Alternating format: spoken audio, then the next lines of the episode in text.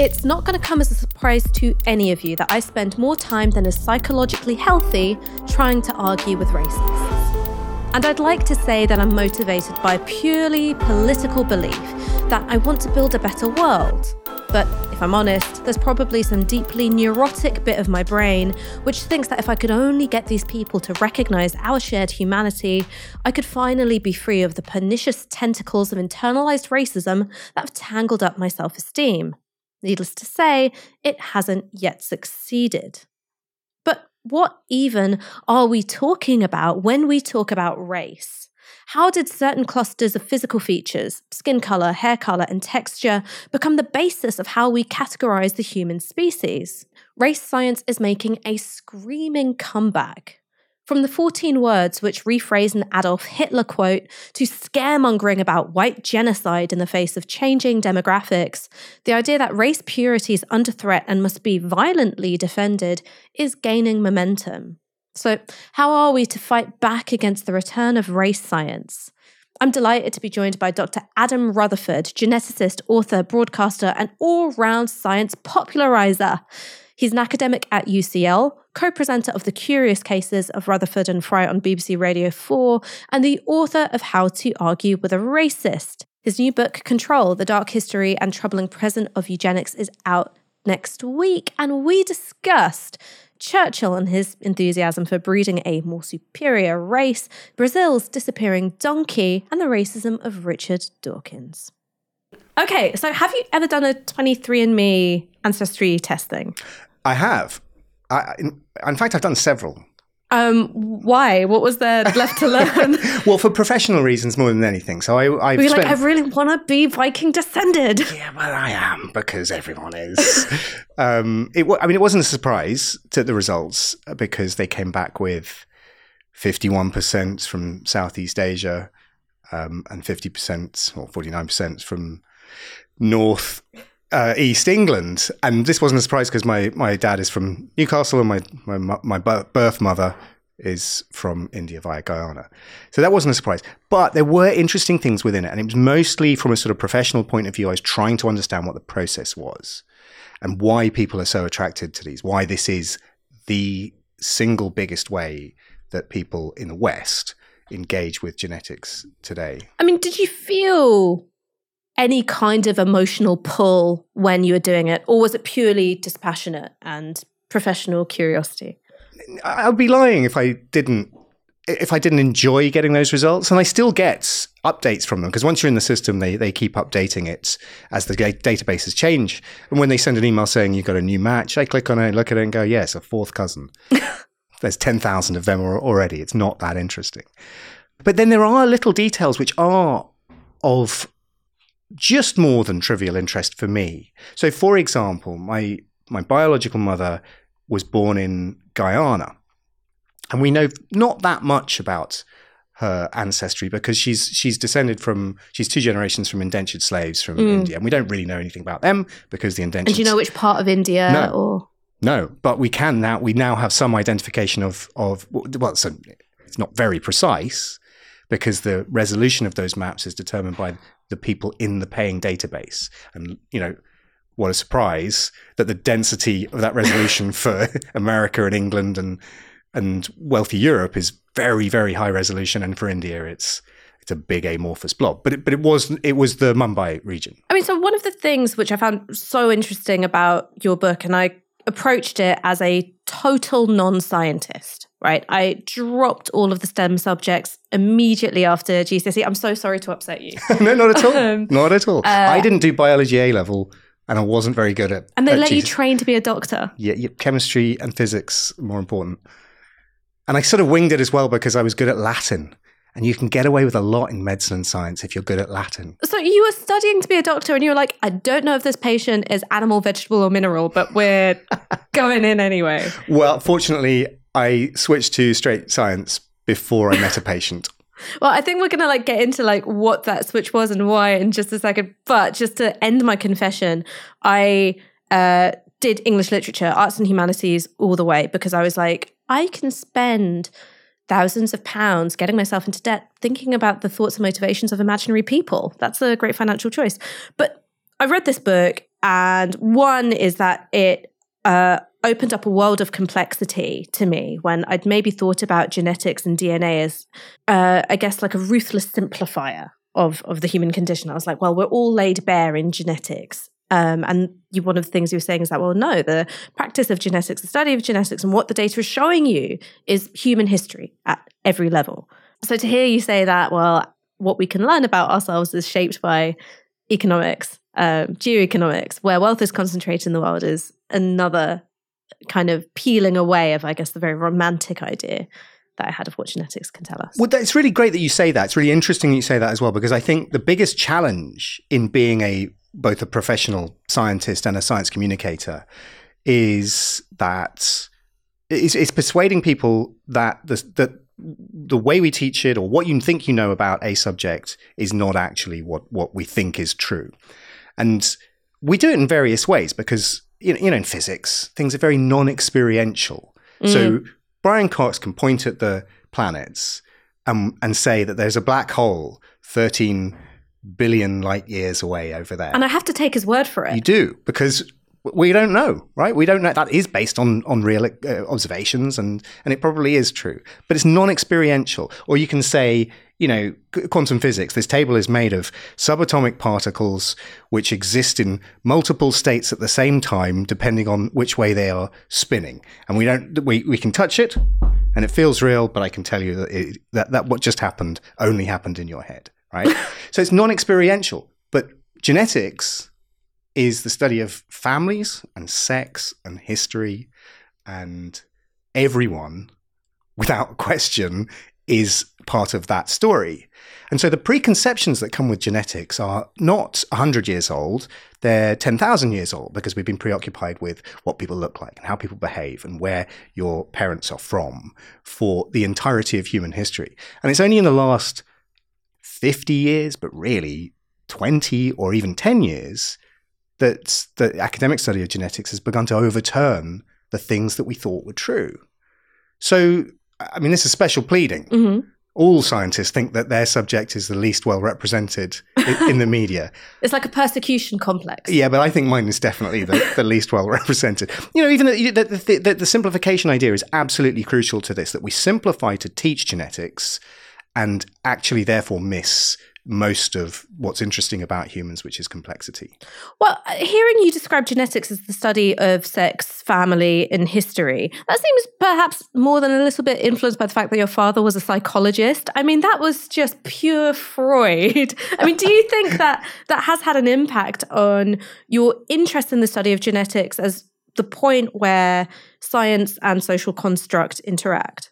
It's a I, okay. I mean. It, are you charging three hundred pounds an hour for this? Yeah, but the chaise longue is yeah, going to be brought thanks. in at any minute. Well, the, the, interesting thing about about so my dad definitely inculcated a love of science, but um, he was definitely not a Freudian. and when he retired, he did say to me, before we started recording, we were talking about The Simpsons. Mm-hmm. He said a line in his retirement speech, which is actually from The Simpsons, which is, when you're right 51% of the time, you're wrong 49% of the time. And I think that's a nice assessment of the successes and failures of psychology as an academic discipline. So the love of science comes from him. I think, in answer to the question, I, I don't think most people go into genetics as undergraduates wanting to engage with the social history of humankind or human evolution or, or um, human social history, you know, we're just dorks. you know, I'm really interested in DNA and how that stuff works. But there comes a point, I think, if you keep going, where you can't ignore it. In my trajectory, it's partly because the history of my field is incredibly pernicious. In two dimensions, evolution and biology are rooted in colonial expansion and, and racism. I, I argue, and I'm not the only person saying this, that biology emerges in service of European expansion, the political ideologies of, of empire. And more specifically, genetics emerges out of the political ideology of eugenics in the, in the 19th century. So most, I, I think, you know, most geneticists, most working geneticists, people in labs all around the, the world, either don't know that or aren't that interested in it because there's a lot of work to be done. Well, you uh, teach at UCL. Did you study there as well? I did. I weirdly and slightly depressingly, I teach the course that I was an undergraduate on. Oh man, you were like first as tragedy and then as fast. Yeah, Hotel Um, California. I mean, I also went to UCL. I was in the English department, and many of my lectures, particularly for Chaucer and for Romantics, were in the Francis Galton Lecture Theatre. And when you go to um, a Russell Group University or, you know, at Oxford or Cambridge, you're surrounded by the names of people who you never really think about, right? I don't think about, okay, so who was Sir John Sloan? I don't think about um, who was Francis Galton. It was only after I left that I was, you know, reading about eugenics and then up pops this guy's name. And I go, what the fuck? um, so, so what was it like for you to be surrounded by the history of eugenics, both as a student and as an academic? And was that something which kicked off your interest in the relationship between the study of genetics and the history of eugenics? Honestly, no. Eventually, yes. But as an undergraduate, also in the Galton Lecture Theatre, it was very normalized. This conversation was very normalized very early on. So I was an undergraduate in, in I was a first year in 1994, five, something like that. Um, and in the introduction to evolution, the introduction to genetics courses, there sort of week two is the history of eugenics and the introduction to Francis Galton and those type of people. Um, and so it was right there at the base of my academic and intellectual progress in genetics. Only recently have I discovered how abnormal that is. And it's abnormal because it happened at UCL. And Galton, I was in the Galton laboratory being taught in the Galton lecture theatre. Galton founded what eventually became the genetics department, of which I am now um, a, a, a member, a lecturer. And it will never not amuse me that my salary is paid by Francis Galton because he left a large financial legacy, which which funded various things and was basically a sort of slush fund for um, almost a century. Um, there was a eugenics inquiry in 2018, which finished in 2020, just before lockdown, and one of the outcomes of that was the redistribution of this money, which went to creating new fellowships and supporting various anti-racism um, projects at So UCL. not buying new skull measuring calipers. no, no. Well, I do have I have budget for that if you if if I go in that direction. No. Um, but they also redistributed to create a new lectureship, which is my, my position, which is uh, genetics in society. So for the uninitiated viewer, what what is eugenics and how did it come about? So the way I frame eugenics is that it's a way of thinking that it predates the existence of the word and Francis Galton by several thousand years. So it's the idea that you can shape or mold society for the better by selective breeding, by um, pairing people who you think have desirable qualities, or culling babies that you have that you think have uh, have undesirable qualities. And it's an ancient idea. It's first described in the Western canon in um, Republic, in books five and six. He talks about marriage festivals for the maintenance of good quality people in society, gold standard women to be matched with gold standard men. No poets as well. He wanted uh, to exclude all poets from his ideal republic, did Plato. He Bec- thought they were liars. Because they're liars. Mm. I didn't know that. Right? To exclude them from society. Yeah, so um, if you are uh, making ideal partnerships, uh, poets wouldn't be a part of it. I don't know if um, being a poet is a hereditary trait, but Well, I, I mean, I, I can. This is probably not the time to discuss this, but I can see that argument.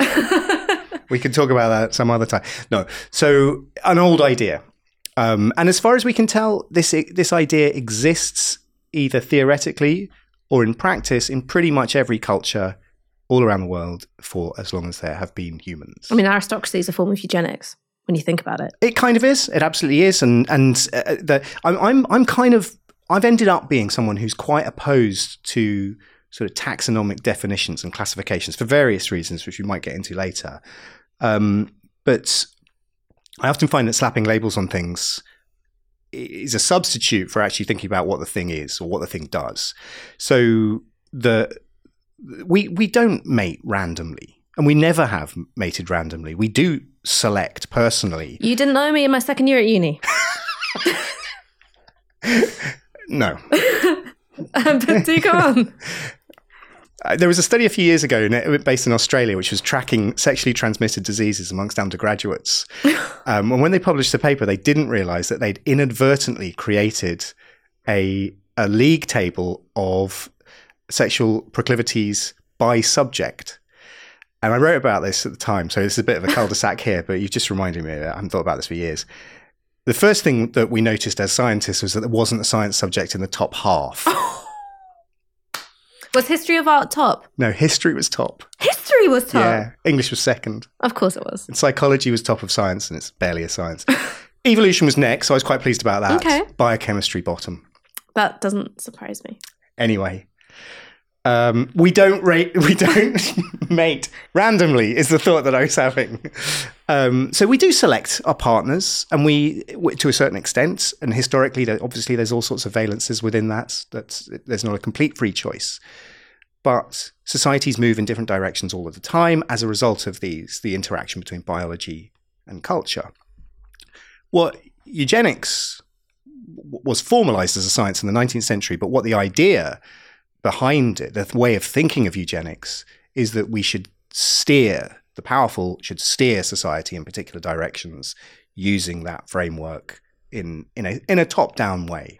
It's not, this is me uh, or individuals wanting to have families with this person or this person. It is that the government or the powerful decide who gets to reproduce and who doesn't. And so, what happens in the 19th century, in the sort of post Malthus years, where this is be- beginning to be a really serious conversation? Malthus is the population guy. Yeah, yeah. So, um, priest, polemicist, um, so, early mathematician in in sort of uh, sort of trying to understand social demographics, and he he identifies what has never been demonstrated to be true, but an, an important idea, which is that populations grow at exponential rates when they're happy, but resources grow at linear rates. So we're always do if he's right, we're always doomed to have sort of boom and bust cycles. And it, it almost doesn't matter whether he's right or not.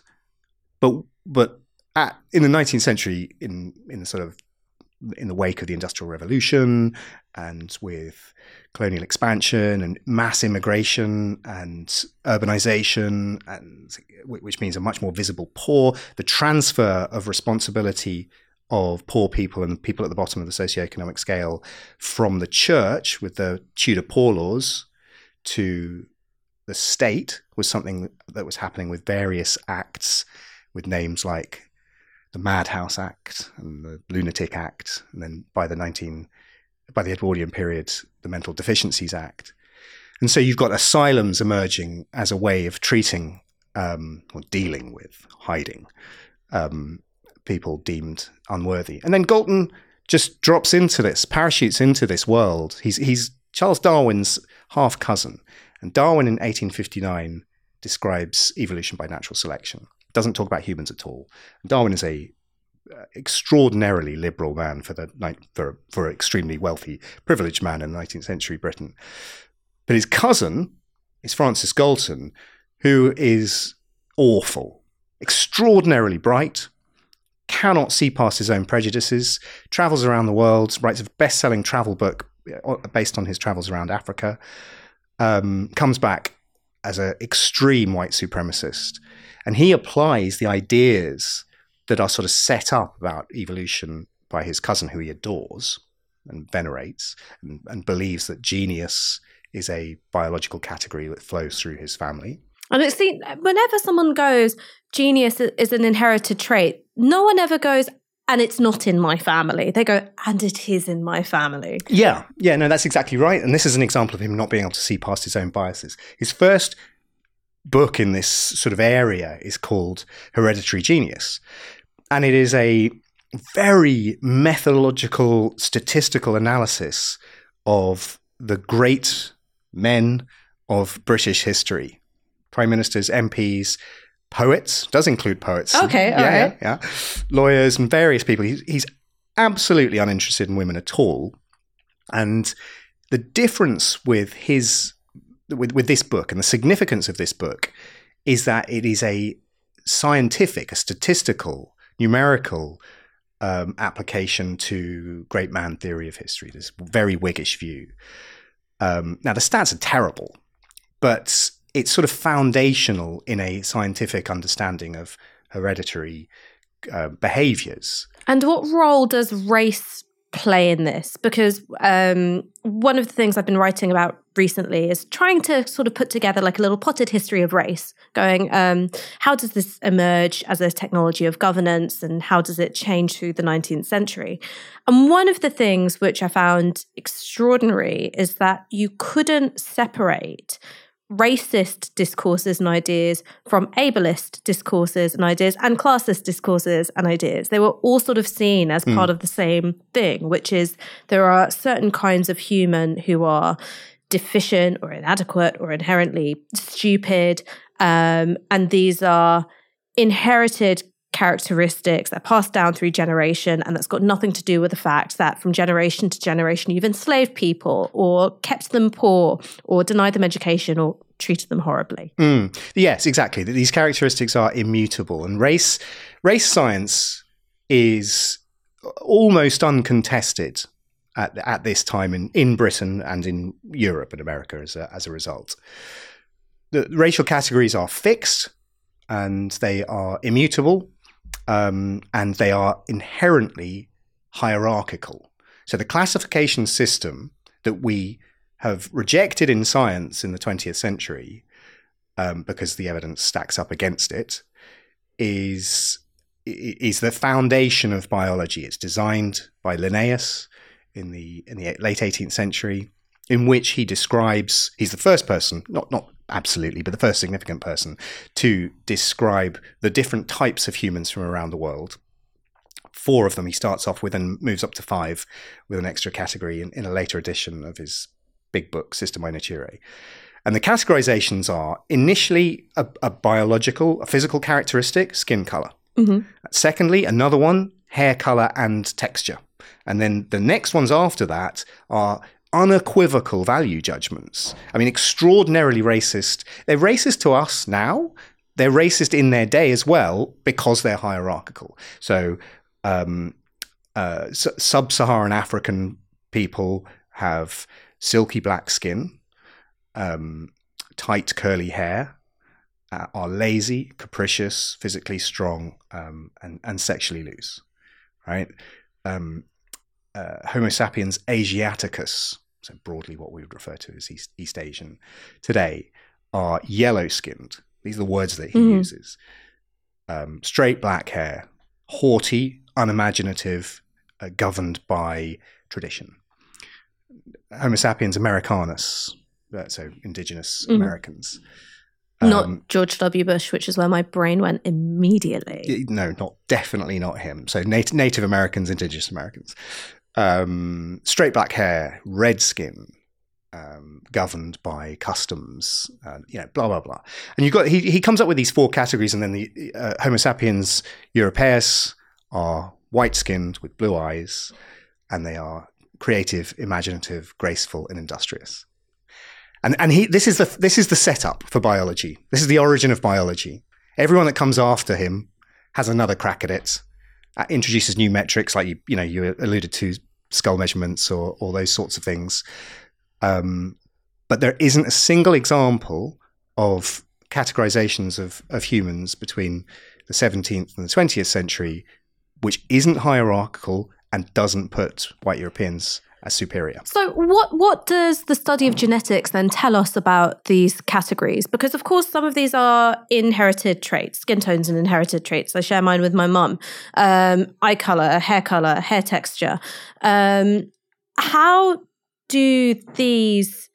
Uh, it's the word phenotypes. Phenotypes, yeah. Yes um, how, how, do, how do these phenotypes overlap with geography? Because that's the thing that's being described is that these clusters of characteristics overlap with places in the world.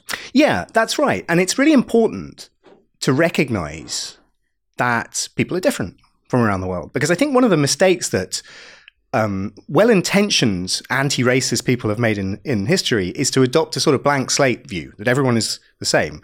And I think wh- the reason that becomes such a problematic argument and inflames people who who maybe aren't uh, overt Nazis or actual racists is that we are very visual organisms and we look and see people are different from around the world and have different physical characteristics. The what what genetics did in the 20th century is uh, genetics is is the real metric of human similarities and difference because it is what is different in our, at a molecular level rather than what is physical, um, and it influences what is physical, of course. But what we began to see is that the categorizations that had been used initially using these very crude phenotypes like skin color, and then as they bec- became more um, detailed things like skull measurements and various things like that, is that they didn't correspond to the underlying genetic variation that we see around the world. In broad scale, they sort of do. We see continental um, uh, clustering of, of, I mean, it's difficult to talk about this without getting into some chewy maths, and I won't do that. But clustering is a, you know, real uh, mathematical way, way of trying to identify things that are similar and things that are different. But what we find is that there are some broad similarities around the world in terms of genetic clustering, and largely, very broadly, they correspond to continental landmasses. But beyond that, the way we talk about race does not correspond with genetic variability. I mean, this is going to sound really thick, but I went to I went to Mexico on holiday last year and it was amazing. But I went to Mexico on holiday and um, I was traveling around in the south and I kept walking into people who looked just like me. So same skin tone, same hair texture. The thing that was different is that it tended to have more aquiline noses rather than like, you know, squidgy Bengali ones. But I was walking down the road in uh, San Cristobal and I literally collided with a man who was the dead spit of my uncle. Dead spit. And I gawped at this poor guy and he was like, Is this girl okay? and one of the things that that taught me in a, just a really concrete way is that yes, you've got these clusterings, but as far as I know, I have no indigenous Mexican heritage whatsoever. It's, you know, Bengali as far back as we cared to record it. Um, so this racial distinction of dark skin, dark straight hair, brown eyes, short, it was spanning continents. Yeah, well, you can. I mean, there are undoubtedly physical similarities between people around the world in different in different phenotypes and different physical physical traits that doesn't necessarily mean they have the share, same shared genetic origin. So there's this is an idea which is broadly sort of we could call it convergent evolution, right? The, the straightness and darkness of your hair, um, you know, bearing in mind the overall similarity between all. so you're assuming hair, it's natural, but uh, that's that's great wig. That's straight black. okay, that's straight black. Um, might be completely different from the straightness and blackness of hair from someone from East Asia or from someone from who's of Native American or, or um, Indigenous American descent. I don't know that, but I, am quite happy to to say that and. Um, because that sort of variation. Get furious hairdressers in the comments oh, being like, actually. But they get, but they get furious about anything though. They get, they get so angry about things that are intuitively what they don't think is is true or they do think it's true that I'm I'm countering. This is the point that we were talking about earlier. It's that experiential thing that like you know the example I sometimes give is that I know you said you dropped biology as soon as you could, but do you All remember right. eye color? I yes, I remember eye color. Okay, because that's how we teach genetics. Okay. Yeah? There's a there's a gene which if you have the brown version of the gene, it's dominant over the blue version. That's what I hear. Right? And if you've got one copy of the brown, then you'll have brown It'll eyes. Win. Yeah, and if you've got, you have to have two copies of the blue-eyed version to have blue eyes, right? Mm-hmm. You've just passed GCSE biology. Why do so many Iranians have green eyes? Well, it, it, because what I just said is not true, right? Because it's incorrect. Okay, and it is the foundation of how we teach genetics. Incidentally, that model was invented by the American chief eugenicist in 1907, a guy called Charles Davenport, who was the American version of Francis Galton. And he was obsessed with the notion that everything, whether it's eye color or hair color or skin color, but also crazy behavioral traits like seafaringness or sexual proclivities or prostitution. All of these things for him were they worked in exactly the same way as eye color genetics does.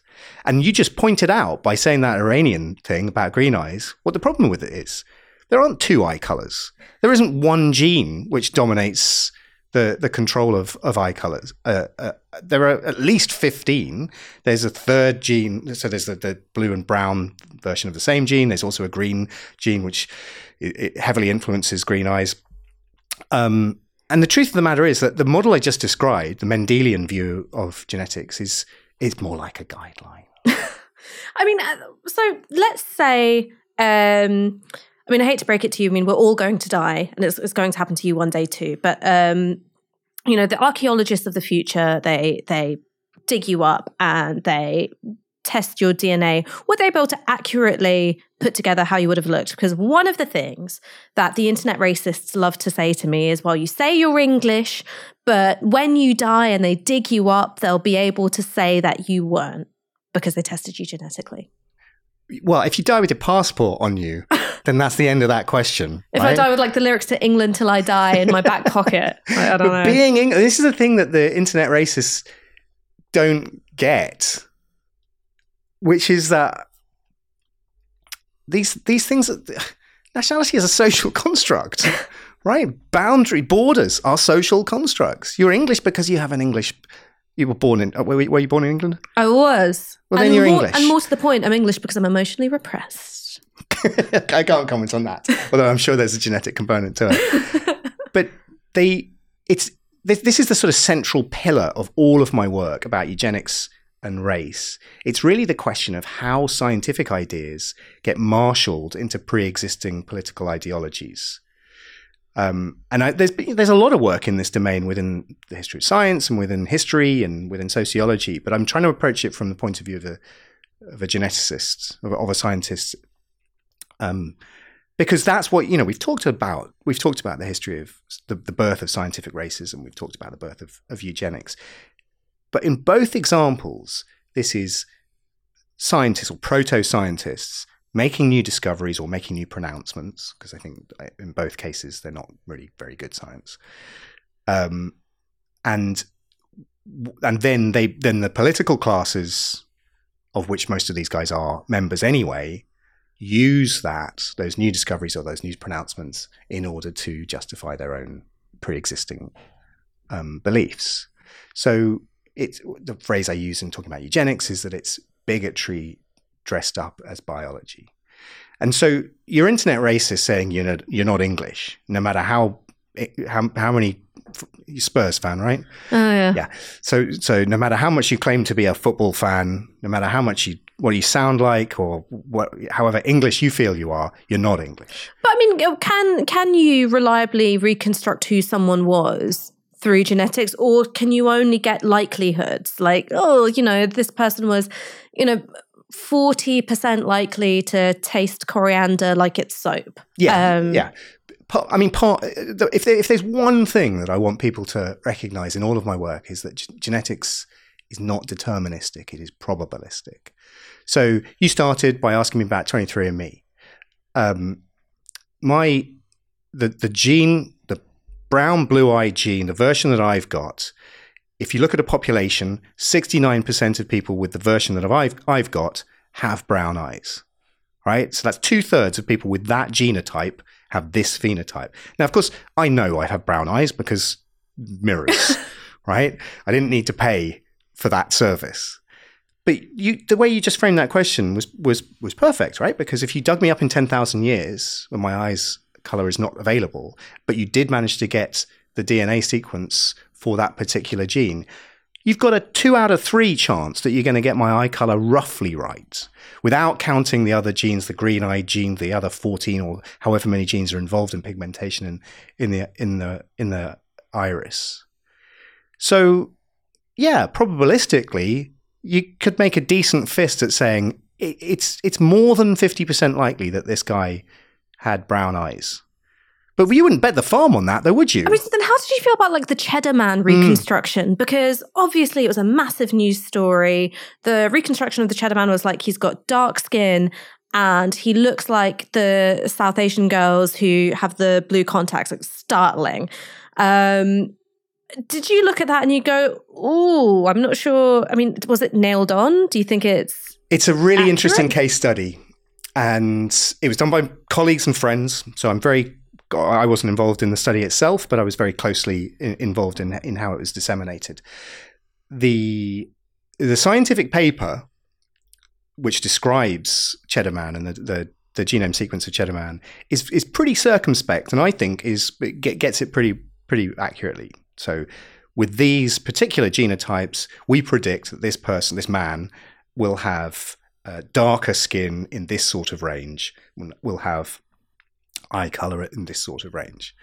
Because you know, science is it's it's boringly circumspect. We always have to say You're always hedging. always hedging. You know, there's a, the classic line is one of the presidents. I can't remember which one it was. When it was a scientific advisor for Roosevelt or something says, "Can you get me a one-armed scientist?" So they can't say, "Yeah, but on the other hand, right?" It's probably apocryphal. Um, but that's what we have to do, right? Because we don't pronounce truths in science. We're always circumspect because every result is only conditionally correct. So that's what the paper says. But what people want, understandably, is not to read about the probability of whether this guy had this range of skin color or hair texture or whatever.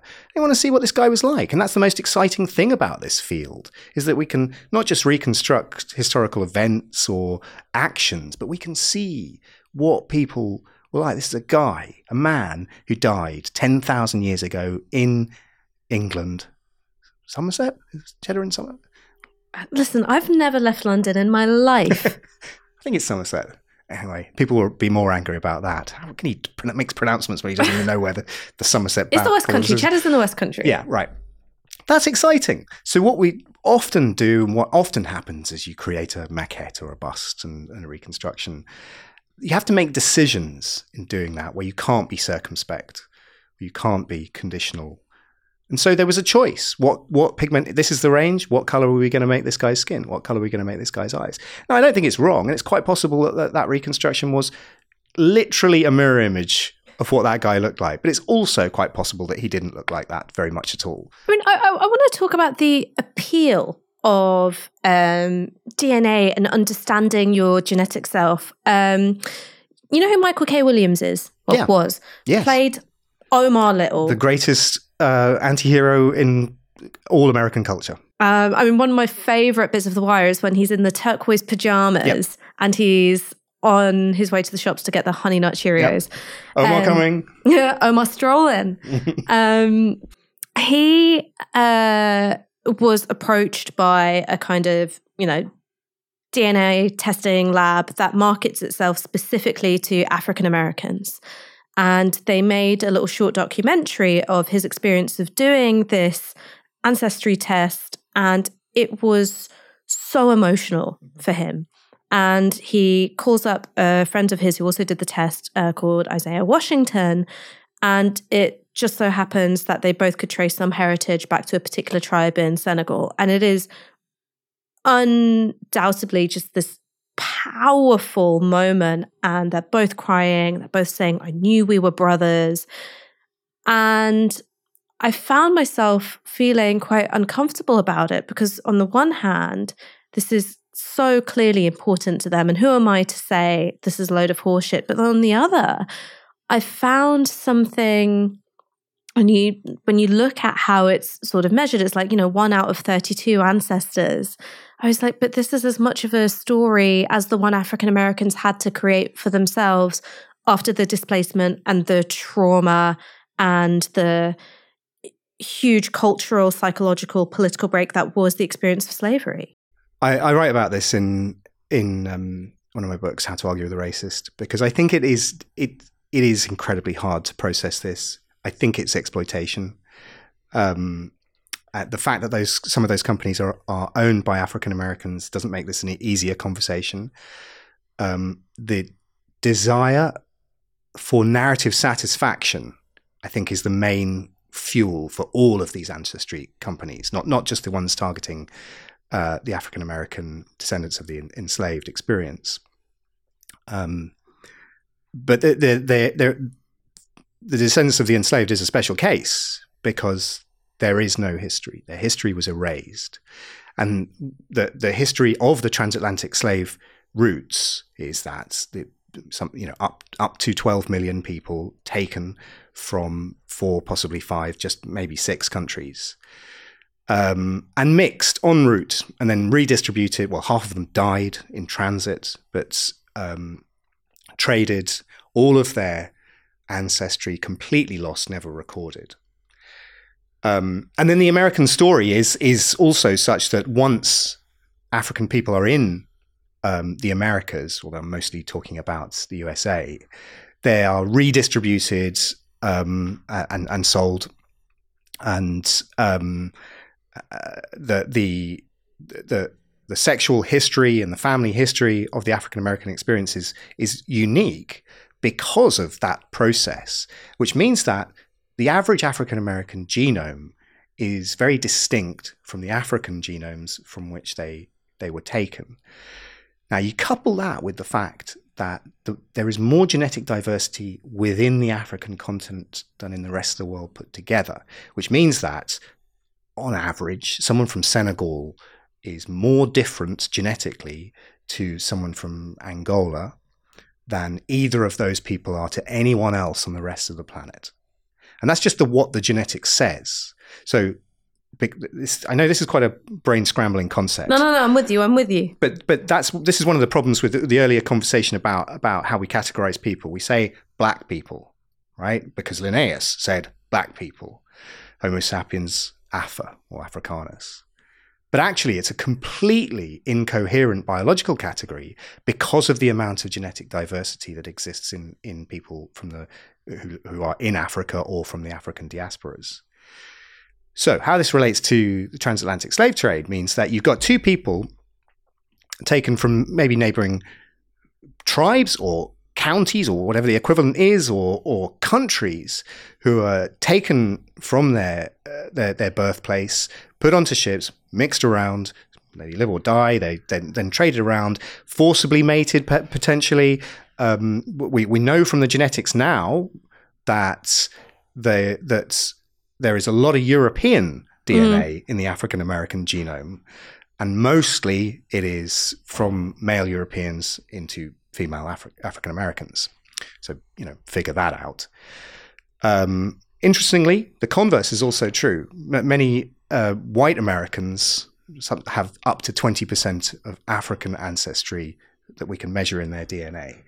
So again, it's another example of how there was a mixed race Medici, I believe. I can't remember if it was a Cosimo or an Alessandro de Medici, um, whose father was obviously an Italian aristocrat, part of one, one of the most um, powerful families in Italian history, and whose mother was an African servant.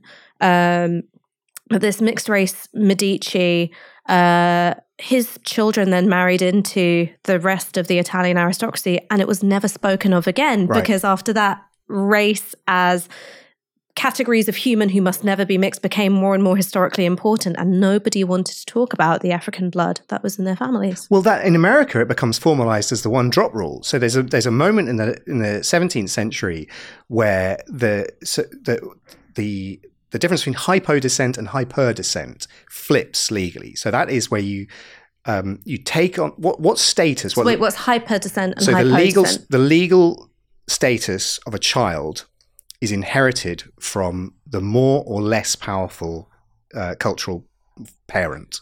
So hypo descent is inheriting it from t- typically from the mother. Hyper descent is, I think I got that the right way around, from the father. But anyway, the point is that in, in, in the 17th century, there was, a, there was a legal challenge to this because a boy was born of a mixed partnership, an English lawyer and an enslaved woman, and the child inherited the status of the father.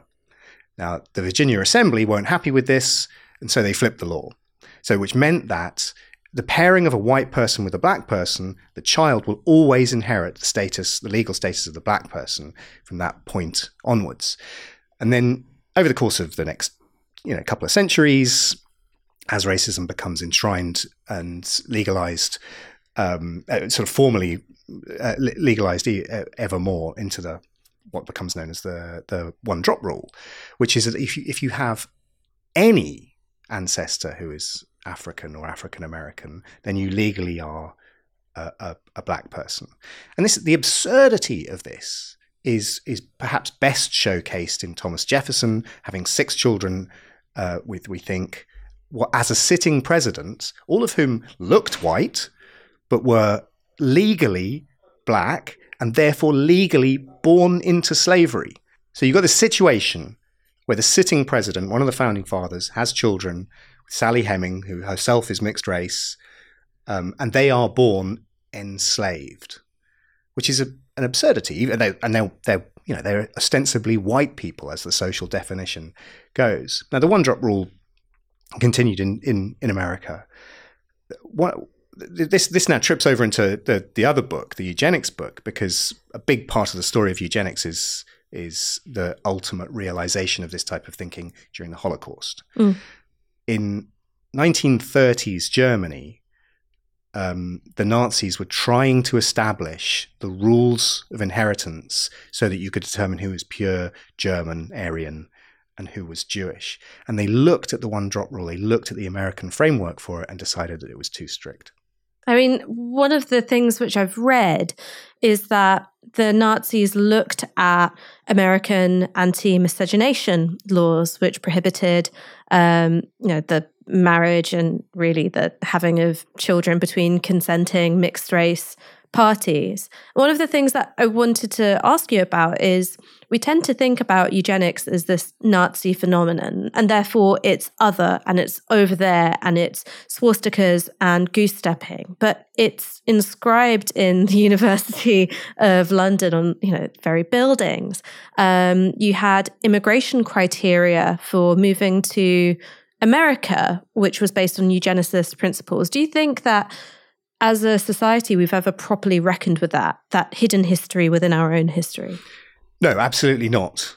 Um, we, we haven't at all. And th- there's an interesting parallel well not non-parallel between uh, attempts to understand the history of race and attempts to understand the history of eugenics. I think it's partly because eugenics is a sort of technical sounding word. People just don't know what it is mostly. Whereas you say you know race racism Everyone knows what, what we're talking about here.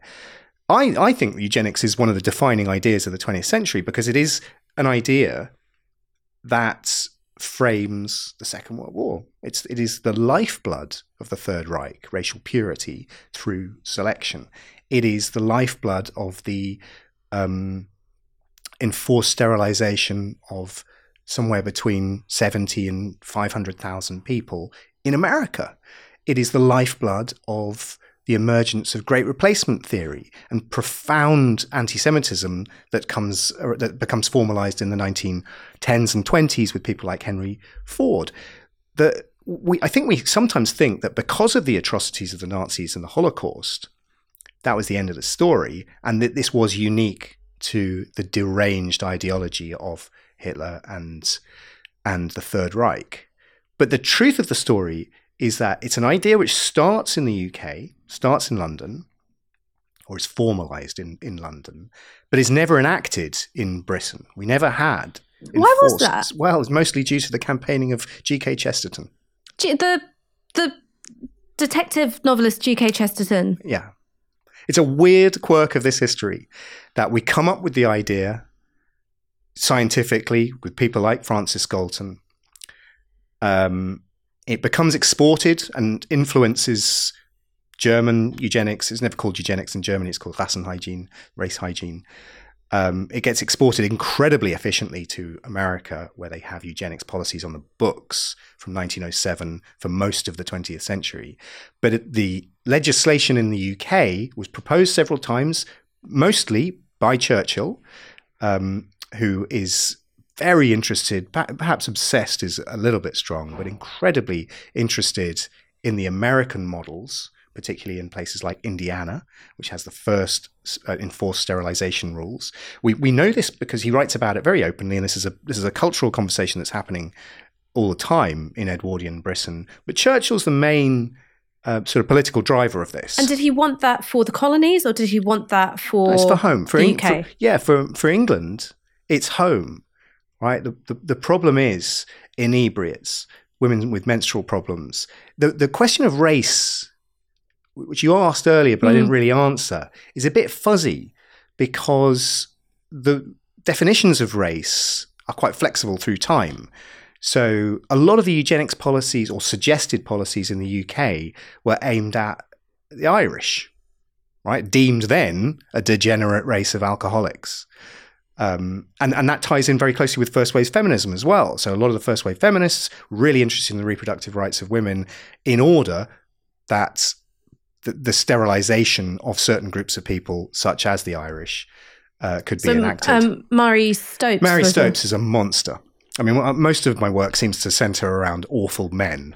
So it's quite, well, it's nice to have an awful woman. More women, eugenicists. um, so, so what was the deal with, with Mary Stopes? Because I only um, know her as yeah. the reason why if I get pregnant, my life won't be totally wrecked by it. Yeah, yeah, absolutely. So a name most closely associated with reproductive health and abortions for women. I, I, can't remember the exact numbers. I do quote it in the book, but it's it's something like forty thousand um, uh, abortions around the world per year. So, in my view, an extremely positive, necessary mm. um, medical um, provision of med- medical care for women.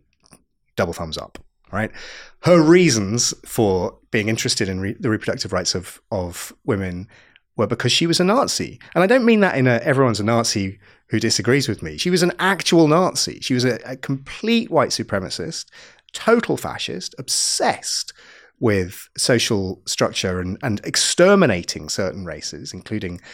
She, she sent poetry, love poetry, to Hitler in 1938 so you know, right up against the wall. This is not like naive. This is not like, oh, I'm interested in this young Adolf guy. Yeah, yeah, he seems quite charming. And no, no, no. This is we're about we're about to declare war. Uh, she sends a book of love poetry to Hitler, in which I forget the exact verse, but she she rhymes.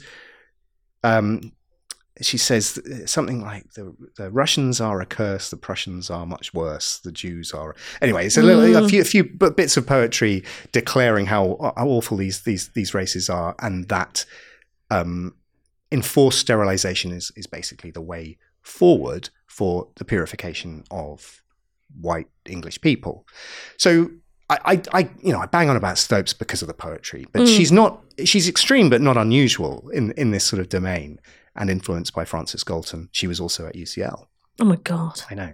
Did her PhD. First, well, I think the first PhD in geology by a woman. I, I want to ask you uh, something which might be quite a technical question, but it's something which I've always been interested in. So, you've got the study of social epidemiology, which is looking at the way in which different policies have different outcomes on the health of a population. So, for instance, the impact of unemployment or deprivation or inequality on health outcomes. You also start looking at things like the impact of housing on birth rates or uh, the provision of affordable childcare. And obviously, eugenics is about producing certain kinds of population by either facilitating or curtailing people's ability to reproduce, right? So you affect what's in the population. Is there a neat dividing line between social epidemiology, which is relatively uncontroversial? Lots of people who, um, you know, would say eugenics very bad, would perfectly comfortable with social epidemiology. Is there a neat dividing line between the two, or can these things bleed into one another? Not only do, can they bleed into into one another, but the the assumption, which I don't think you're making, but I think m- many people do, but the assumption that eugenics in its foundation and certainly in the Edwardian period is a right wing ideology is not accurate. It is embraced by the emerging socialist uh, movement in, in Britain with exactly the same fervour. The Fabians, were they into a bit of eugenics? The, so both Beatrice and Sidney Webb were active proponents of, of eugenics. William Beveridge uh, was a, expressed positive support for enforced sterilization for men specifically uh, throughout his life. Um, uh, George Bernard Shaw, well, he kind of vacillates on you know, how socialist he actually, he actually is. H.G. Wells, a lot of cultural figures are all super into the idea of, of purifying or improving the quality of the, the stock of the British people. It's a reflection of power again, in that almost all of these people are, come from wealth and privilege. And also, a really important thing is that almost everyone who's a key eugenicist of this period goes to all of the men go to one of five public schools and they all go to Oxbridge. And so there is a, I think part of the foundation of this way of thinking is that there are natural hierarchies of people. They all venerate the classics. Uh, you know, a society which had no social mobility and where there were strata of society where social mobility is non-existent. I think that there is an uh, there is a discussion to be had about in this Darwinian era, where the rise of a softer form of Christianity, which is an, which is uh, you know ostensibly a bottom up religion that empowers the poor in principle, um, that the the powerful members of society, as the power of the church is beginning to wane, they say, well, you know, hold on second, this is a challenge to our absolute God given authority, and now Darwin is saying there is mutability in in culture as well. So how how do we maintain power? Oh, I know. We have a, a, secular hierarchy which is also immutable. Yeah. I mean that that that definitely makes sense as a cultural study of um, eugenics. Moving towards the present and indeed the future, you've got the emergence of technologies like CRISPR, mm. um, which I thought was a kind of salad spinner for ages, and now realize that it's a form of gene editing, I believe. That presents all sorts of ethical questions because you might be able to do something like identify and edit the gene which leads to something like Huntington's disease. But there are also many other conditions, many of which people have and lead happy and fulfilled and healthy lives, um, which reintroduce this question of should there be a limit on our ability to change what kind of people are in the human population. I mean, what what are your thoughts on it? Well, I run a twenty-hour course uh, uh, trying to address that question. We don't have a time limit no, on we, the recording. Okay, great. All right, I have slides. I'm going to frame this answer by talking about something I mentioned earlier, which is that the semantics of this argument are, I think, not irrelevant because um, I got a hashtag search permanent hashtag search on my on my Twitter for hashtag eugenics, and ninety five percent of them are anti-vaccination people uh, or anti-COVID lockdown people just going it's eugenics, right? Now I. I, think that you know I'm not an anti-vaxxer, obviously, and and I think they're completely wrong about that. But I also think they've misunderstood what eugenics was and is, um, and this idea that it's a way of thinking more than anything else giving it that name um, and then most closely associating the word eugenics with the atrocities of the Second World War has effectively done a disservice to the mindset which is behind eugenics, which is that populations can be controlled through biological means. Now, what, what, you, I think the, the sort of evolution of eugenics as an idea is the move away from the top down approach that this is a government imposed strategy for the people, which is, comes from the both both the left and, and the right. Um, and what happens in the, in the years after the after the war, after the Second World War, is a a sort of cultural shift within the world of science away from the hereditarian position, which is that nature genetics is more dominant over nurture, which is the environment. Nature versus nurture, by the way, a phrase coined by Francis Galton. Fuck's sake! His intellectual legacy cannot be um, underestimated. It, it, they, they, he invented the weather map. Um, so the first weather map was published in the Times, and it was his work. It was actually the day after the weather, so of limited use. He invented um, he was foundational for the study of fingerprints mm-hmm. for forensics because there's similar questions that he was interested in. Is this is are my fingerprints inherited from my father or mother, or are they unique to me? So he's made it harder for me to commit crimes. If Francis Galton was still alive, it's on site. Yeah, I mean, many people consider that fingerprinting thing to be positive. For anyway, forget that. Um, he debunked phrenology, which was big at the time. And that, that's interesting because you would have thought that's exactly the type of uh, sort of biological essentialist pseudoscience that someone like him would be super into. But more than being a white supremacist and a um, and a, a sort of proto fascist, he was a data nerd. I think we see similar characteristics in the data bro behavior of contemporary data bros as we do in Francis Galton.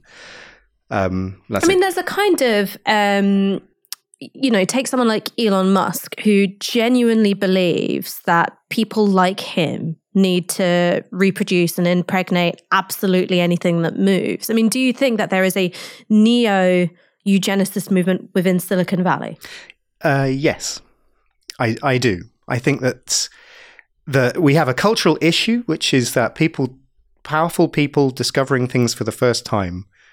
I mean, if only there was a phrase about history and repeating um, and that you know do. I, I don't know whether there is a, a phrase that that describes that, but it, it's it's you know when you when you study history and realize, especially when you study the classics, you realize that all of this shit has already happened. it just gets dressed up with with new tech, and and I think we do see that with eugenics. I do that mindset is the same. Great replacement theory has never gone away. And it's more popular now than ever before, especially in America. It really is founded in those years because of enormous amounts of immigration into America in the years 1900 to 1915, which is shut down in 1924 um, with the Johnson Act. Uh, and the key advisor on that is one of the main eugenicists, a guy called Harry Laughlin, who was also the main eugenics advisor to the Nazis in Berlin during those same years, which was funded, by the way, by the Rockefeller Foundation. So this is this is a it's so culturally normalized at this point in America that it's just it's just part of society that there are biological strata that are immutable and essential and that if you want to improve society then we have to take a biological view not the social, not not not that that poverty is inherited because it is. Poverty is inherited, but that doesn't mean that it's biological.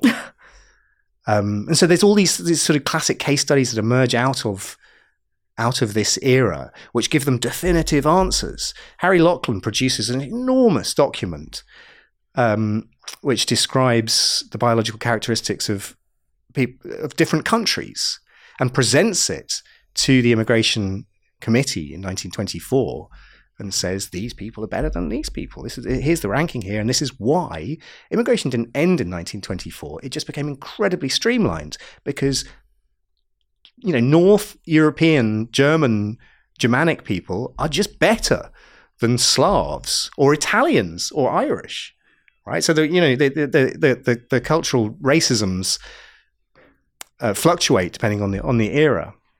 I mean, I, I want to get back to this question of the technology we've mm. got now because I appreciate what you're saying about eugenics being top down mm. and that there is a much broader history of eugenics outside of Nazi Germany.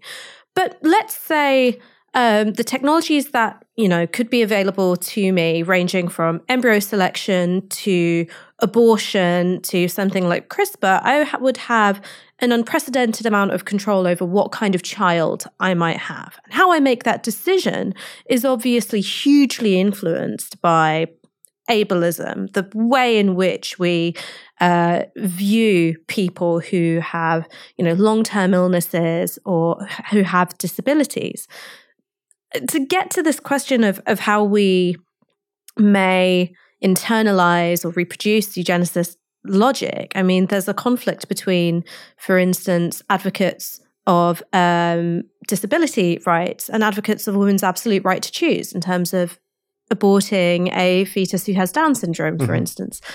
Does something like CRISPR you know, it revives these ethical discussions over should there be limits on how much we can choose to eradicate certain conditions, certain kinds of body, certain kinds of illnesses, certain kinds of disabilities from the human population. Because someone, you know, say an advocate of um, the social model of disability will go, well, that lets society off the hook. We should mm. be changing society, not the kind of bodies that are in it. Yeah, well, p- politically, I, I pretty much largely agree with with what you've just said. The, the the new technologies that allow things like embryo selection or in the future gene editing, um, I, I yeah, this is this is a hairy area there's there's a couple of things. There's a couple of sort of I'm going to be sciencey and and tedious about it, it, which is that the technology is very limited in its availability. right? So I've, we estimate that something like 6 million people have been born from the IVF process since, 19, since Louise Brown in 1979. So, I mean, that's the population of, I, I don't know, a country that has 6 million people in it. So it's not insignificant, but in terms of it being in, uh, the type of strategy that would have been imposed from the states, say the Nazi state or the American state in the 20th century, it's not really a significant number, and it's really only available to the wealthy West. Um, there's a second sort of scientific caveat to that, which is to do with the whole conversation about brown and blue eyes. Mm. The the public the public discourse about genetic essentialism and genetic determinism is so heavily influenced by science fiction that it's not really realistic in any way. You can't select for eye color because of the conversation we've just just had right? So, and you can't get your money back either if you get a brown eyed baby rather than a blue eyed baby. And when it comes to things like behavioral traits, which are never controlled by single genes, which we are capable of editing, so behavioral things like personality or intelligence, which is always the, you know, that it always comes down to, to questions of intelligence. And I think that's a slightly separate conversation, but we need to have it. Um, the, the idea that you could edit, gene edit for intelligence and then select is really a scientific fantasy. That doesn't mean that it it won't be possible in the future, but we're talking decades away at best from a purely functional and scientific point of view. Um, and then on top of that, there's the whole fetishization of metrics associated with behaviors, particularly for intelligence. And that is inherent to the eugenics movement. So I, I think that IQ has validity as a metric. I think that it is a deeply problematic historical it, it, its history is is profoundly problematic, but it has some scientific validity with tons of caveats and tons of cautions. Not least because we've been measuring it for 100 years with all of those caveats and cautions in place, but it is a data set that is that that if you're very careful has some utility. Most people aren't careful about it, right? And it's become fetishized as a you know, yesterday I, I, saw a headline that the the youngest member of Mensa has been identified. As the four-year-old kid with the really cute glasses. Oh, I didn't see that one. Was it? Yeah, that is. That's the kid. Four. Yeah, he's four years old. I mean, sure, it measures something, but why is that? Why why is that something valued by the media and by society over finding I don't know the kindest four-year-old in Britain, which I think would, would, would propagate a much healthier society if we if we valued behaviors and characteristics which which didn't have this specific intelligence metric uh, associated with them. And so that ties into the ableist conversation as well, because uh, initially the subjects of eugenic selection in the in the Victorian and Edwardian period include people with obvious physical disabilities, right? But then it becomes extended to less obvious physical disabilities, and then it becomes extended to mental health or behavioral traits or, or, or, or pretty much anything that they deemed undesirable. And that is that's the sort of fundamental ableist view that people with achondroplasia, so classic classical dwarfism, um, are part of the eugenics anti-selection um, sort of criteria of, of that era. Um, the, I, I don't have answers to these this as a conversation, by the way. You know, I think this is one of the hardest questions that we we face. And Down syndrome is a particular case study which, due to its biological underpinnings, it, it is unique and is deeply difficult to, to, to talk about. The reasons being that so it is it's a chromosomal abnormality um, and it's identifiable very early on in pregnancy because because of its of, of the phenotype that that abnormality creates. Now, the second thing worth saying is that because it's a whole chromosome rather than just a single gene or a handful of genes, the range, the phenotype um, that that comes as a result of trisomy 21 is huge. Um, and then it's also hugely socially mediated as well. So uh, the availability of resources. So a, a I don't know, a single parent having a, a, kid with Down syndrome who is at the bottom end of the of the spectrum in terms of cognitive abilities is an entirely different category to a a, wealthy person or wealthy family having a kid with Down syndrome who's at the top end of, of that of of those abilities. But we kind of lump them all together, and we can't identify those differences in utero. So the technology available says at nine weeks you can identify with, a high probability, with a high success prediction that this is a baby carrying trisomy 21. And now that comes with the ready and in the in the in the West and in more, more, liberal countries, it comes with the free access to abortions. And what we found is that in Denmark and in Iceland, where early identification and um, early identification exists and free availability of, of abortions is universal, what we found is that Down syndrome has effectively been eradicated. Uh, in America, weirdly, for the wrong reasons, it's actually slightly on the rise, but that's because abortions have been limited with the cancellation of Roe, versus, Roe v. Wade, of course, but also the steps before that included. So, in, in, in this sort of incremental process towards the overturning of Roe v. Wade, in many states, it was no abortions once trisomy 21 has been identified. So that came before that.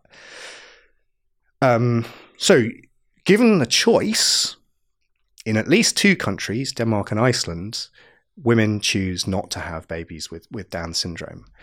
And I don't know how to, I, I, I don't, there isn't a resolution to this as a question, but part of the underlying framework of the discussion that we have in society and that we need to have is about the visibility and value of individuals that historically have been demonized or deemed unworthy of, of existence or reproductive, reproductive rights uh, in order that we as a society decide whether or not that is the right way, the right thing to do. I mean, is there maybe something here about technology evolves at a pace which gives us new ways to dehumanize people, and that changes faster than society and culture changes, so that we can find new ways to humanize, include, and facilitate the happy and dignified lives of people that we once dehumanized? Yes. And, I, and I'm that, that's you said it perfectly eloquently. I don't need to qualify that.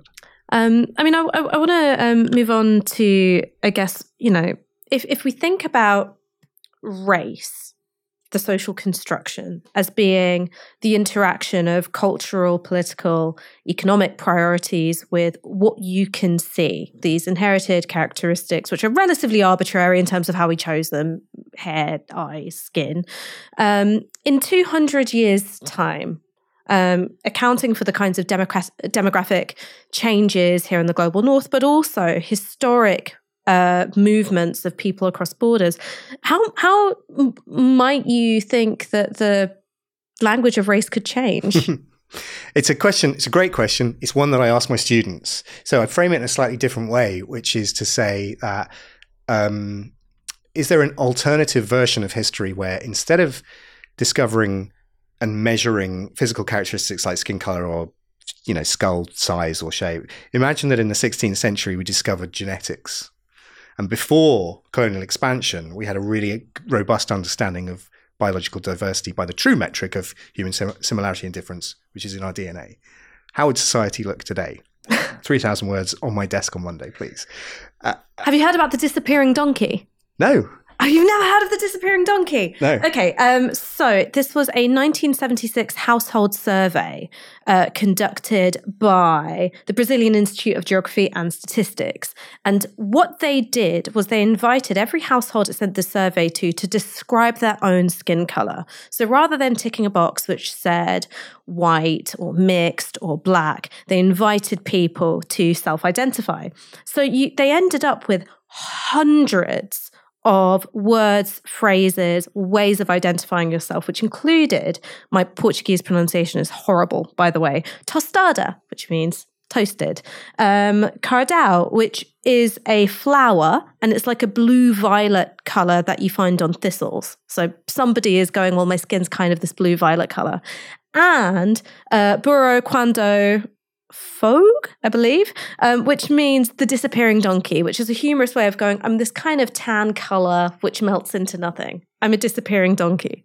And I just thought that this was such a wonderful example of when you invite people to describe themselves, and of course, many people did just describe themselves as black or mestizo or white or Galician. Um, lots of people did opt for that. But when you had this expansion of going, tell me what you think about your own skin color, there was almost infinite variety. Yeah, that's great. I need to adopt that. It the so the self identification, and weirdly, many of the studies show that the self identification of race, race or ethnicity tally quite well with the clustering, with the genetic clustering. And racists often use, or scientific, pseudo scientific racists often say, yes, but you say race is a social construct, but look, everyone from Africa describes themselves as black. Um, and it, it, it's a superficial, it's, it's a sort of meaningless superficial analysis because what it, it doesn't extract the social history of these terms, which are culturally normalized. When talking about race, I think it's a really interesting conversation about the language itself. So, and, and, and the recognition that it changes over time, of course. You know, I grew up being called half caste. I didn't really think much about it. It's a, it's not a great phrase, really, is it? And it's yeah, pretty much. Kind of is half formed. It's like yeah, right, done. Yeah, yeah, yeah. I'm not half of anything, thanks, mate. Um, and and that's that's turned into biracial or mixed heritage. And I, I don't, I sort of, you know, we talked about taxonomy and classification. I kind of don't care. Um, but um, the, the, the the way those classifications change over time. When How to Argue with a Racist came out, and I was doing a lot of talks, I remember a particular occasion, two talks on consecutive nights, where uh, a young black woman on the first night said, "I want to reclaim the word black." and I want to be a powerful black woman because of the cult- cultural history of being identified as black. I recognize the things you're saying as being this is the social history of this word, um, but that's what I that that's what I want. On the next night, a young black woman said, "Why do people call us black? I'm not black. My skin color isn't black. It's universally associated with negative characteristics." I mean, and I sort of come out of that going, "Okay, right now I don't know what to say." But that's okay because you change with time and you contextualize those things. We laugh at our parents or parents in society who can't haven't quite managed to adapt to the way to, to the way younger people talk today. Um, I'm, including you in that category, but not but not me. Um, and, and, you know, sometimes we, we pillory them, and with social media, we we can be extremely mean about those those those infractions. Sometimes it's fair, sometimes it's not fair. Um, but the recognition that culture changes and, and words change and they're never fixed in time and they're very personal is part of the social construction of race and understanding the social, economic, historical, ancestral, familial, all of those, those, those words for the social construction of race. Another error that I think anti-racists make sometimes is to say that race doesn't exist because it clearly does exist right? But money doesn't exist either. Exactly. And time is a social construct. Wait, what? Time. Time. Time is, you know, I was 15 minutes late for this interview, but that's only because we decided what time it was going to be. Why are scientists studying it all the time? time? Oh. But the year isn't even a fixed thing. I mean, we have leap years because the orbit of the Earth, the history of time is super fascinating because, the, you know, we base it on the orbit of the Earth uh, around the sun with the assumption that that is fixed. Back when they were inventing clocks, they tried water clocks. Oh yeah, I went to an exhibition about the water clocks. It was like a drip drip. Yeah, yeah, they're not reliable enough. Candles was another attempt. Sundials, absolutely hopeless because the orbit is not. It's it's not circular. It's elliptical and it changes through time. So a 24-hour day is the same throughout the course of the year because that's what we decide is the length of a day. But it, but a day in February is about 15 minutes shorter than a day in September. See, this is why they used to hang scientists as witches, and I'm all for bringing it back. There's an even better story than that. I'll do quickly because it's not the basis of our conversation today. But um, we used to use the the Julian calendar.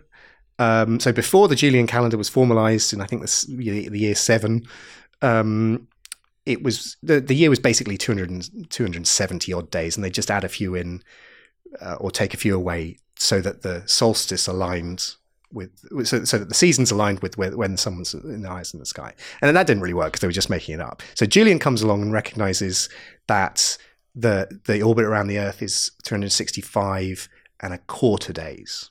Yes, Mhm. which means that you have to have a leap year Mhm. to account for it. But it's not. It's 365.244 something, something, something. So it's slightly less than a quarter. This was recognized in the 16th century by Pope Gregory. I, I don't know whether it was him who recognized it, but we call it the Gregorian He was like, wait a minute. It's super nerdy with his tables. So by the It's just like you know, um, you know, your your holiness. There there are heretics at the door. He's like, wait Hold a on minute, one Hold a minute. minute. yeah, I don't know. I don't know whether it was him precisely, but anyway, the point was that the in the years between the, Jul- the foundation of the Julian calendar and the October, I think it's 1589. Someone will write in and correct. Um, there was ten days. They were ten days out.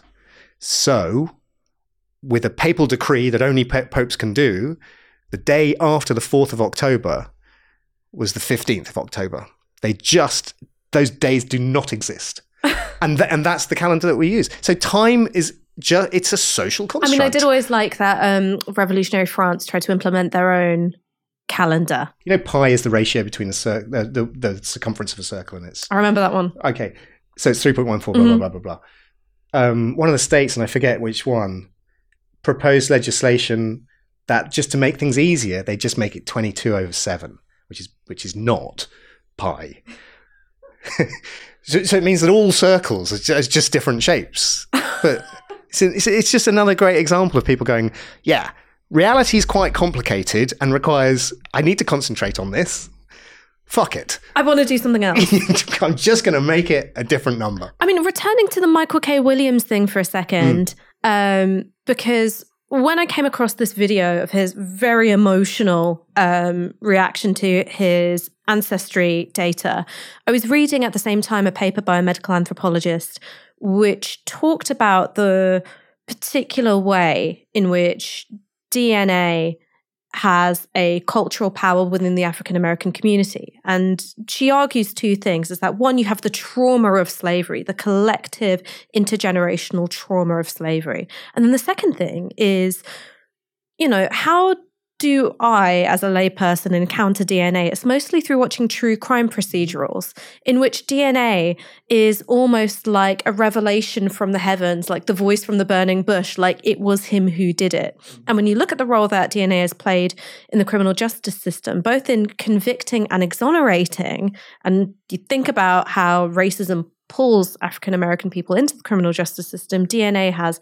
um, you know, this this obscene power and status. And then that is then superimposed on questions of identity and belonging. Um, in your own work, have you encountered fetishization of of DNA? Um, and, and how did you encounter it, if so? Well, all the time is is the is the simple answer because it's the same model again. It's a new, you know, we've only had DNA was first described in the late 19th century, but it wasn't really it didn't really become part of the biological framework uh, that we now recognize until the middle of the 20th century, and then the work of Crick and Watson and Rosalind Franklin in 1953, one of the great discoveries of of, of in the history of science. The only trio to ever better them was the Sugababes, I believe. Uh, yeah, she, I don't know enough about the Sugababes to answer that. Watson is a monster. He's a horrible man, a deeply misogynistic racist, and he's very near the end of his life um, and maintains a, a deep racism. See, I Um, don't think that Heidi was a horrible racist, but I could be wrong. Yeah, never meet heroes. God, I, Um, I so don't, I don't know who was in the Sugababes, to be honest. you're, you're like, I'm just going to laugh. Um, so Crick, Watson, Watson and uh, okay, so as soon as we've got the the the molecule of inheritance, that's why it's such a big deal. Fifty three, because all of a sudden we've got you know we've got natural selection is is is worked out in eighteen fifty nine. We've got um, understanding evolution and the basics of biology emerging in the beginning of the 20th century in the years up to 53 and then all of a sudden with the double helix we've got the actual way in which information is passed from generation to generation, and not just in us, but in every living thing that has ever existed for the last 3.9 billion years. Pretty cool, right? But as soon as that happens, you see the same thing again. You see the same thing we see over and over again, which is the adoption of, of this thing as the answer.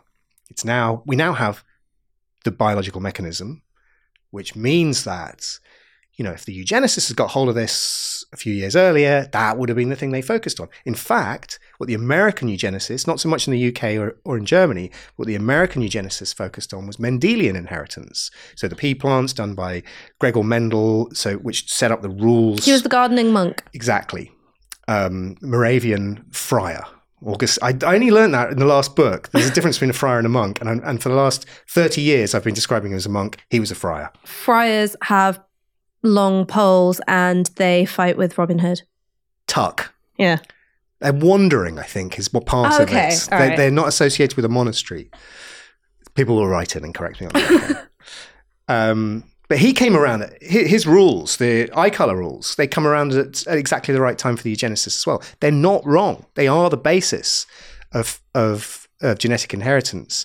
But it was they were immediately leapt upon by the American eugenicists, saying, "Well, now we've got a mechanism. We've got genes. We don't know what the genes are made of. That comes in '53." But we've got genes which explains eye color, hair color, seafaringness, sex worker status, you know, all sorts of disabilities and abilities. Um, and, and so you immediately see in 1900 the fetishization of this new part of, of, of genetics. Um, the legacy of that is, is really profound. Uh, Just, I know we're talking about DNA, and we'll come back to that, I'm sure. Recent studies, and these are things only done in the last couple of years, have indicated they suggest that if we teach genetics using Mendel first, so you start probably like you did, I'm Mhm. guessing, certainly what I uh, like I did, um, then the people who come out of uh, that curriculum end up with a far more um, racially essentialist view of humans than if you start with complexity. So in America, they've done a few small studies. We haven't done them here, but this is a big part of my work at the moment, where you take one cohort of students and you teach them Mendel and genetics. You take another cohort of students and you teach them complexity and human variation and the rest of genetics, including Mendel. But you just do it in different direct, different order. They have the same curriculum, but in a different order. Group one, who get taught Mendel, end up basically more racist than group two. Starting with complexity is something which I find really interesting. And I wonder if there's any overlap between that and your work as part of uh, the president of Humanists UK. Um, one of the things I've been kind of interested in is the way in which humanism and atheism has changed over the last few decades. Um, going from something which I thought was profoundly intellectually curious and I was really drawn to, to something which had its own rigidity and drive for certainty. You mean the atheist community and sort of skeptics community? Oh yeah, I mean, you know, Mm. I remember when I first read The God Delusion and I was 17 and I was like everyone who's ever had a faith is stupid. And now I'm 30 and I think very differently about these things and I think about um the need for faith. I think about the uh, experience of community. I think about politics and faith. Very different. Do you sometimes encounter, even amongst people who have a commitment to reason and to science, that there are these kind of uh, unshakable, rigid, you know, an iron grip on certainty and what they think they know that you find difficult to deal with? Well, yes, I do think that, and I think that they tend to come from the, not necessarily the scientific world, but they come with a, with a scientific and, and rational bent in general. Um, but I often find that, and this is again something that has really, I, I've sort of really begun to understood as I've got older, because I think you know twenty something year old men who are who are not religious, it is mostly men, um, and they read a bit of Dawkins and go, you know, I can I get on board with this. This is a powerful argument, and it reinforces all of my cultural baggages and stereotypes about how ridiculous religions are. And I've definitely been part of that in the past because religions are quite silly in in in, in so many ways. Um, but in saying that, you're also denying the importance, the cultural and social importance and historical um, importance, which is centuries deep, and we don't ju- we aren't purely rational beasts at all. I also think that when that new atheist movement emerged in the sort of early 2000s, it was deeply unscholarly. I mean, there's a whole huge Leviathan body of work trying to understand religion, theology, Christianity. There's probably been more academically written about the history of, uh, of Christianity than most subjects, I guess. And people like Dawkins said theology is a stupid subject. It's ridiculous. I'm not even going to entertain the notion that this is a real academic field, which is an absurd thing to say. You don't have to be a Christian to be a theologian. Context of that, though, almost all theologi- theologians are Christian. So mm. that, that is a problem. That's an academic problem.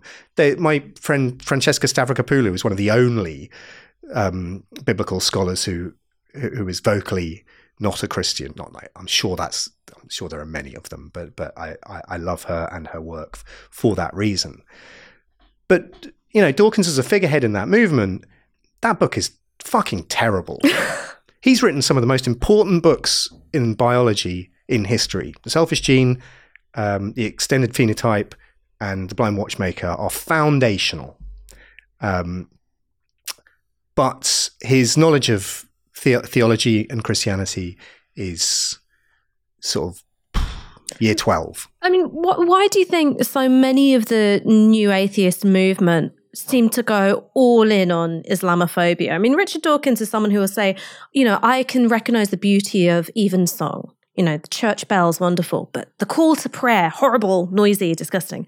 And somebody who um, defines themselves by skepticism mm. and interrogation from the basis of skeptical seems so incurious about how he makes his own cultural value judgments. And that's something which is, you know, shared by Sam Harris, Bill Maher. We're like, why are there so many of them?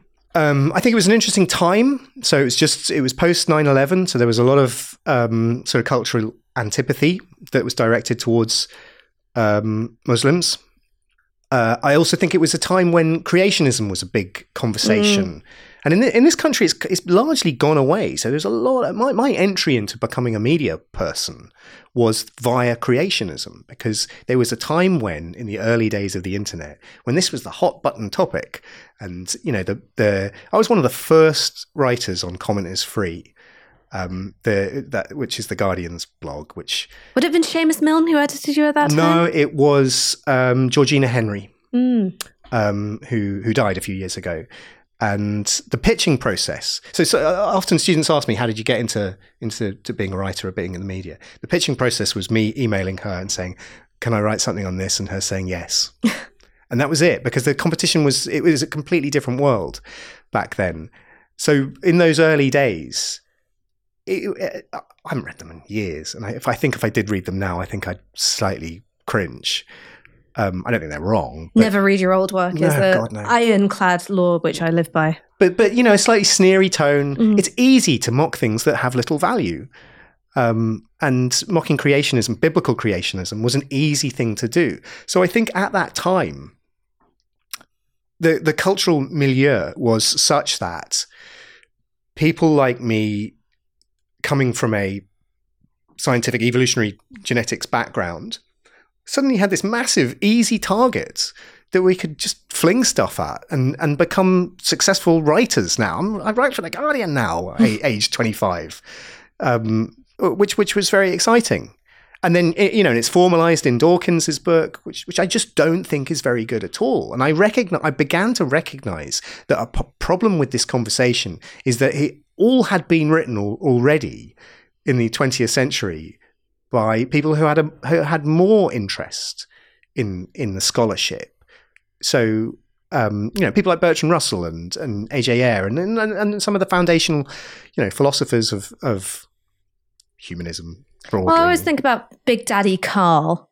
You know, he, so he says religion religion is the opiate of the people. That's the bit everyone quotes, and they forget which Oh, no. Mark. I, th- I thought you meant Jung. No, no, no. oh my God. See, that's the psychologist's son right there. I mean, I always go back to Big Teddy Karl, right? Religion is the opiate of the masses. Everyone quotes that. And what they forget is that he followed up with, it is the heart in a heartless world, which is extraordinarily empathetic. Sure. Well, I, I don't know whether it's, I come from a Catholic family and we have actually stopped going to church recently um, because the priests that, that, I was raised with died. Um, but it was it was just a simple recognition of things that it, it, I think it's a good example of how different the public discourse from public behaviour Mm. actually is. Because the discourse was this is in, you know this, these are insane people. Why would you do this? Transubstantiation is a, a mad thing to think is possibly real. My my granny, who's still alive, and she used to be a three times a week uh, Catholic, and we, we would go at Christmas and Easter and significant uh, events. She didn't believe transubstantiation was real, and she was perfectly okay with with um, with contraception, um, as I think many Catholics are in the real world. I had a friend who wanted to be a nun until she discovered sex and drugs. I pr- I'm pretty sure she wasn't unique in that revelation. she Um, then um, switched. She was like, okay, maybe I can't be a nun, but I could be an actress who only plays the Virgin Mary and Sandy from Grease before she goes bad. God, we had a conversation about Grease yesterday with my daughter. That is not an un- unproblematic film No, these it's days. change for a man's love. And um, did she put up a fight? Did- We, you know, how many times have, have adults our age and older, much older than you, karaoke that in, I mean, in our like, twenties? um, going, hold on a minute, that's not a good. Lo- that's not a nice thing line, is it? Baby, it's cold outside. It's all about wearing down someone's no. Say what's in this drink. Ish. Yeah. I think Yeah. back to church for both of us, I believe, and for this conversation. Um, so there's a gap between how people live and their ability to take on complexity and contradiction Mm. and where the discourse is at, you were saying. Yeah, yeah. So just um, it's interesting because I've never had this conversation about the history of that era and the people who emerged out of it and the toxicity of the culture that subsequently happened. And that's that's interesting, and I think we're only beginning to see that play out um, in the last couple of years. I mean, uh, maybe this could be a sort of a place to wrap up, and this might be a weird final question. There's an interesting tension here between everything you're telling me, which is you don't want science to be placed on this pedestal because when it is, it's used to justify horrific crimes against humanity, whether that's at the level of eugenics and racism or whether it's at the level of abuse of power and sexual assault. And at the same time, you're presenting yourself in uh, mainstream media as a science communicator, and there is an associated status and authority that comes with that. I mean, how do you balance these two things? Well, I think that people, I think that, that there is an assumption about what science is, which is culturally reinforced, that it is this truth seeking, um, uh, unerring device, that we make continuous progress towards greater truths. And I think there's there, there is a sort of foundational aspect to to science, which is which which is it, it is it's not like history in the same in the sense that it's just one thing after another, as the cliche goes. Things do progress in in science. We build on the knowledge of our of our forebears, not not always hundred percent successfully. But I think one of the things I, I've I've sort of evolved into being a science historian. Again, you know, I'm reluctant to say that because that is an academic field in itself, and I'm not trained in that discipline. Um, and I think scientists often make very bad historians for the reason is for the reason being that they tend not to treat the evidence of history with the same scrutiny that they treat the evidence that they are researching in their science. And the move in academic history over the last, I don't know, 40 years away from the Whiggish view, away from the great man theory, has not happened in science. So we can still draw a perfect line from, I don't know, Aristotle to Stephen Hawking. And it's with on the way with Newtons and Faradays and Darwins and occasionally a woman, but mostly it's a very direct line. And scientists have to be better at understanding the social context of, of, of their work. I, which, which is basically what I do. There are there are caveats within that as well. So when I say things like all science is political, which feels like a very uncontroversial thing for me to say, the pushback sometimes is immense and angry. It's not it, the, the degrees of anger vary between fields. So it's easy for me to say the emergence of biology and the emergence of genetics come out of the social uh, and political ideologies of European expansion and eugenics, right? Those are factual things. I do get pushback from people, from geneticists, against that, saying that's that's ridiculous. The legacies of those ideologies are still within our work today, not because science is a special case, but because science is part of society. Sometimes I get physicists saying, if I'm looking at the planets, if I'm looking at the transit of some tiny planet in a different galaxy um, and collecting data on that, how is that political? And I think they have a point, which is it's not the same as the scientific framework for the Holocaust. But it does deny it does deny that the reason that this guy is looking at uh, looking at that the, the transit of a planet in a different galaxy has a social, historical, financial, economic uh, ancestry to it, that he doesn't have a right to do that. Someone made the decision that that guy could do that because that is part of society as well. And our society is structurally biased. I mean, you said earlier that you're not really a genetic determinist. Are you a bit more of an economic determinist? I don't know anything about economics. it's way too complicated. Yeah, I mean, like me. most economic determinists, you know nothing about economics. well, the, dis- the, dismal science they call it. It's a weird thing being a geneticist at this point in history because I spend almost all of my time talking about the that genetics is less important than you think. Um, and it's not that it's not important. I'm not a blank slatist. That's a ridiculous position to take, an anti-scientific position to take. I'm. It's it's complex. And I know that's not good enough for people who want answers. This evening, we're publishing a paper um, about the changing public perception of genetics during the COVID era, because it's a question that's been really important to, to, to science communicators and geneticists more broadly. Science was never ha- never has had bigger exposure than during the COVID period. There was, you know, there was a there was a point in I don't know March or April 2020 where everyone was talking about exponential growth and R numbers, and then, then it became conversations about the spike proteins and and uh, um, uh, and then the, the, vaccine development and all those sorts of things. And so uh, these are all part of my you know general everyday conversations. And then all of a sudden, that you've got the prime minister standing in front of a graph talking about exponential growth, and it's all over the press. And that, you know, a lot of people were like a bit sneery about that. You know, the press has discovered exponential growth. Sure, I'm I'm I'm not like that. It's, it's science is difficult and and has expertise in it. We it's not something you can dip in and out of. But we wanted to ask the question: Did the public perception of genetics change as a result of this exposure? And what we found is, I think, broadly positive, which is that um, people seem to think that coverage was good, saw genetics in a positive light before, and that positive light was enhanced as a result of COVID. Um, was that the same in America? This is a British survey. Um, so we don't know the answer to that question yet. Uh, and, and, that's an important one.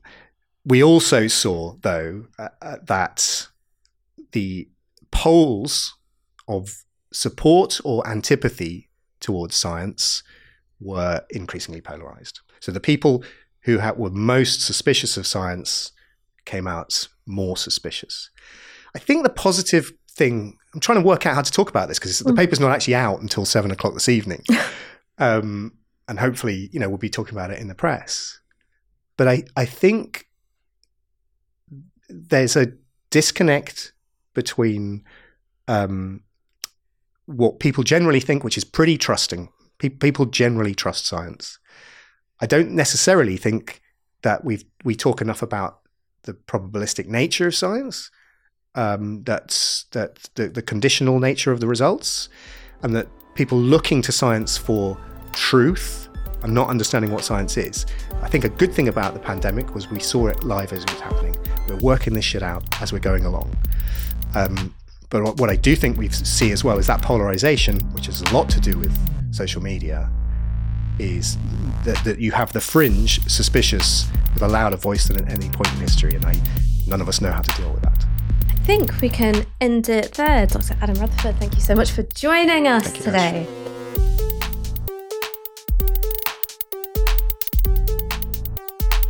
Support independent journalism and set up a regular donation to Novara Media from just £1 a month.